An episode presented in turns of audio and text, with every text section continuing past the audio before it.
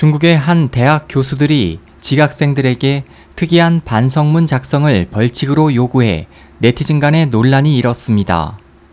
지난 4월 중국 상하이스트 보도에 따르면 스촨성 청도 과학기술대 교수들은 수업에 지각한 학생들에게 자필로 1000개의 이모티콘을 사용해 반성문을 작성하게 하는 벌칙을 내렸습니다.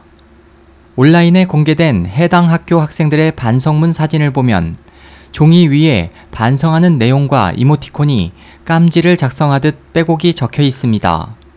이 밖에도 이 대학은 지각생들에게 중국 문자 중 최고 난이도 높은 글자인 병자를 천번이나 베껴 쓰게 하는 처벌도 내린 것으로 밝혀졌습니다.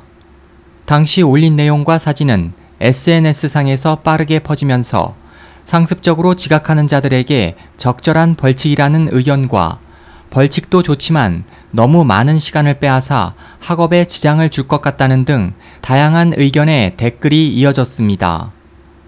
SOH 희망지성 국제방송 홍승일이었습니다.